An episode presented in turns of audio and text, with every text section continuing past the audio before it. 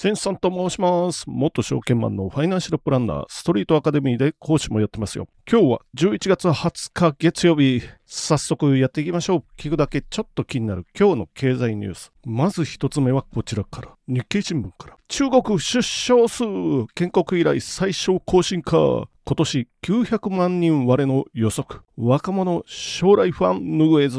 読みます。中国の少子化が止まらない。2023年の出生数は900万人を割り込み、前年比1割超減るとの予測が出てきた。年初にゼロコロナ政策が終わったが、若者の就職難など将来不安は根強いためだ。将来の働き手不足に備え、法定退職年齢の段階的な引き上げなど、対応が急務となっている。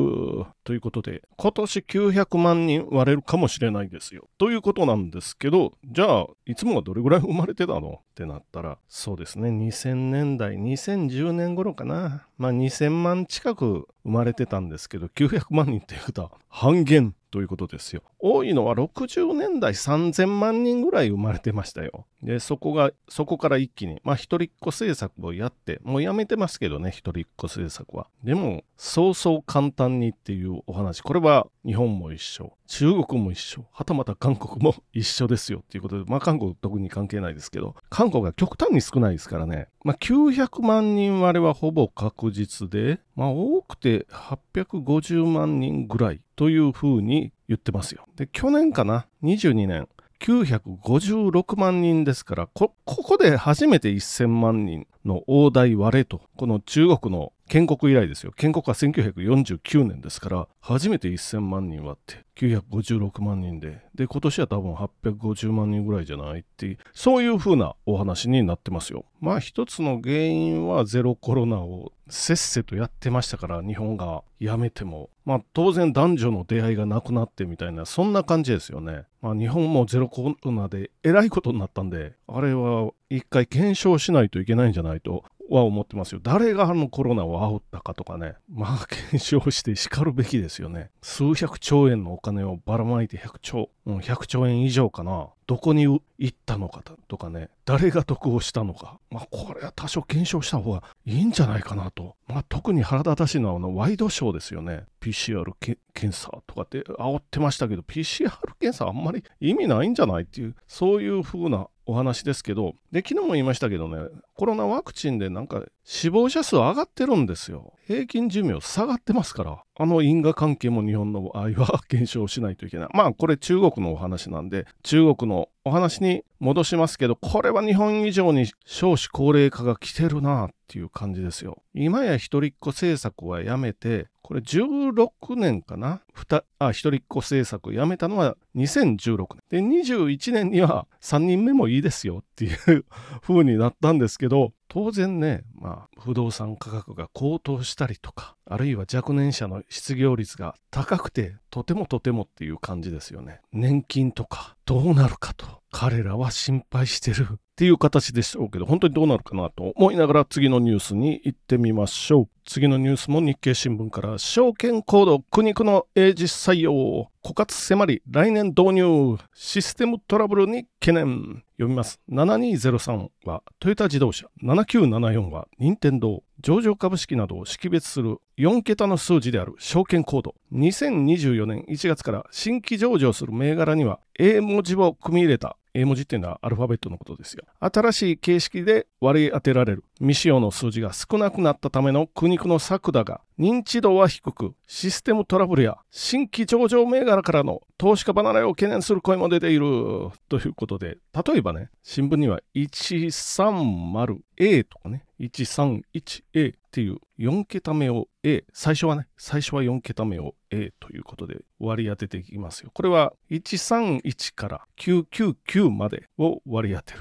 で、A を使ったら次は B と言いたいところですけど、B は使えない。B、E、I、O、Q、V、Z は使用しない。まあこれは多分数字とかと間違いやすそうなものを省く。あるいは他と混同しそうなのは省いていきますよっていうことで。次は A を使い終わったら 131A から 132A、999A までなんで結構余裕はあると思うんですけど、次は C を使いますよっていうお話ですよ。で、最後が Y になるかな。最後の Y まで使い切ったら、次は2桁目の数字に当てはめますよ。1A 〇〇とかね。そういう感じですよ。アメリカは。日本はこれ証券コード4桁ですよ。今はただの数字だけ。72037974出たので、6758ソニーとかね。まあそういう感じでありますけれども、これはね、昔は我々も覚えてました。証券コード。なぜなら、お客さんが電話してきて、今株ナンバーとかって言って、ザーッと読み上げていくお客さんもいるんで、気の利いたお客さんなら数字で言ってくれるんで、あれね、クイックっていう端末がありましてですね、昔は点キーしかついてなかったので、数字ポチポチ押すだけ。なので、証券マンといえども、そうそう多くの証券コード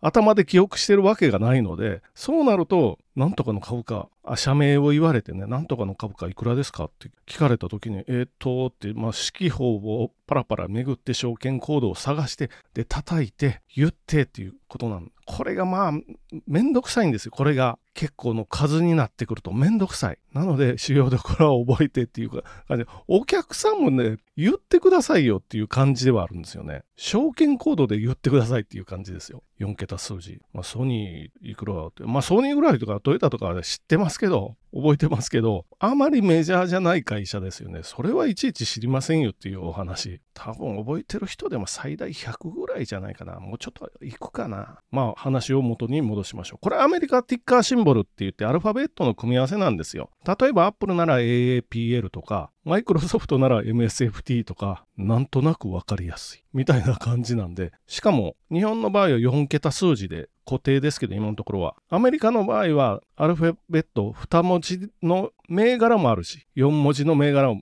2文字、3文字、4文字。これだけでも結構バリエーション出せますよっていう感じですよ。なので、例えば、ズームなら ZM とかね、コカ・コーラは KO ですよ、みたいな、そういうお話なんですけど、まあ、もう4桁数字で日本は決まってるので、これはしょうがない。あとは、数字だけだったものに、アルファベットが来年以降入ってきたら、これ、エラー起こりませんか？みたいな記事の書き方してますけど、まあ、それは起こるかもしれないですよね。戸惑いや懸念の声。個人投資家。コードが覚えにくくなる上、発注の際に打ち込みが大変になるっていう風に書いてますよ。あるいは上場準備中の会社。自分のところの会社の証券コードに A 文字が入るの嫌ですよね。っていう。それは後から入ったみたいな丸分かりになりますからね。トヨタ7203ですけど、うちは 130A です。あ、130C ですよ、みたいなお話になりますから、すぐ分かってしまうっていうことは、まあ、後発組ですよねっていうような感じですよ。これはなんかナンバープレートみたいな感じかな。品川ナンバーじゃなくて、〇〇ナンバーみたいなお話。〇〇っていうのは言わない方がいいと思うので、言いませんけど、結構東京近辺はそれがありますからね。関西はあんまりないけどな、そういうのは。まあ、ちょっと見栄えを気にする会社にとってはどうかなっていうのがありますよね。まあ、新たにこれで6万6千頭はあるようなので、まあしばらくというか、もうほぼずっと大丈夫じゃないと思いながら次のニュースに行ってみましょう。次のニュースはダイヤモンドオンライン。日本の GDP が世界4位に転落へ。さらに落ちぶれる前に主婦年金配偶者控除を廃止すべき理由。読みます。IMF は日本の GDP がドイツに抜かれて世界4位に後退する見込みだと発表した。もはや世界3位の経済大国ではなくなるということだ。問題はそれ以上に深刻。何しろドイツの人口は日本の3分の2しかない国。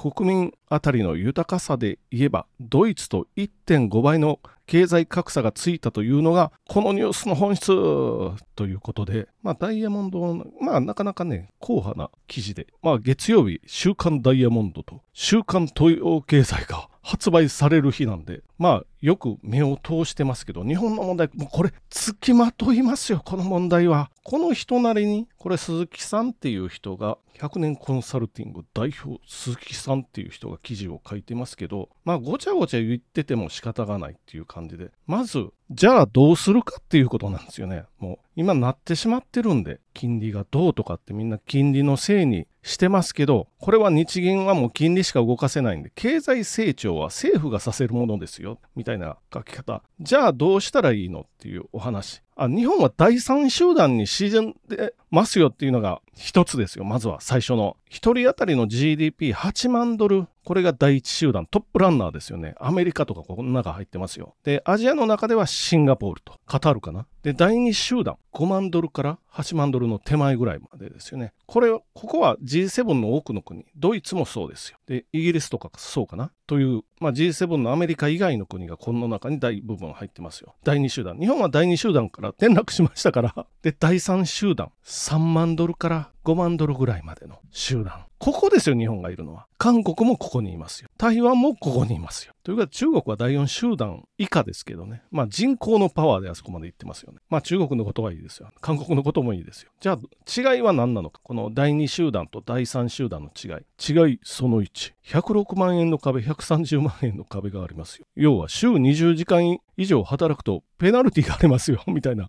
形なんで、これじゃあ20時間以上働かないよねっていういうお話。まあ、ここで106万とか130万の壁は長々と言わないんですけれども、要するに、まあ、ここに書いてるように、本当に長く働いたりすると、まあ、罰金的にね、あれ20万ぐらい取られますからね、社会保険料。103あ106万、130万っていう、この壁、これをじゃあ排除したらいいんじゃないっていうのがまず解決策の一つですよ。その次、違いその2、自動車政策。政治や行政がストップかけてますよっていうお話。これはライドシェアもそうですよ。ライドシェア自体はもう10年遅れですよね。あとテスラみたいな車。まあテスラが何が何でもいいとは思いませんけど、でも充電のあの規格はもうテスラに取られていってしまってますよね。こういうのを中心に、とにかく行政が新規参入させませんよっていうね、違い。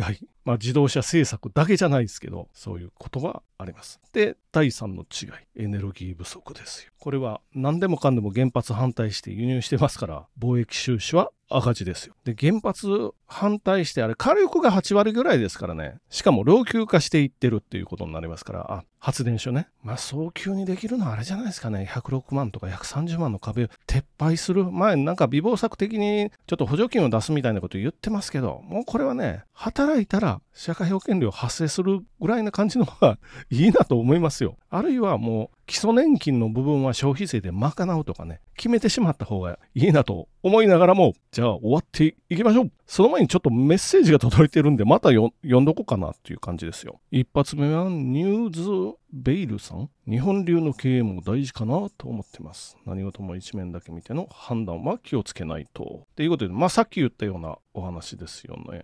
あ他の会社の経営とかもそうかな。ということですよね。で、もう一発は、ルーティン教えてくださりありがとうございました。バードなんちゃらさん。すいません。毎日配信されているのがすごいなと思っていました。ワンちゃんのお散歩が良い区切りになるのでしょうか。ユーデミも良いですよね。これからも楽しみにしています。ありがとうございました。こちらもありがとうございました。まあ、毎日配信、これね、ポッドキャスト、手がかからない。これですよ。手がかからない。なのでできますよ。ブログ書くの大変ですよ。あるいはなんだ、インスタ、まあインスタの写真アップするぐらいならいいんですけど、写真アップするだけだと今、そんなにあの、いいねつかないでしょ。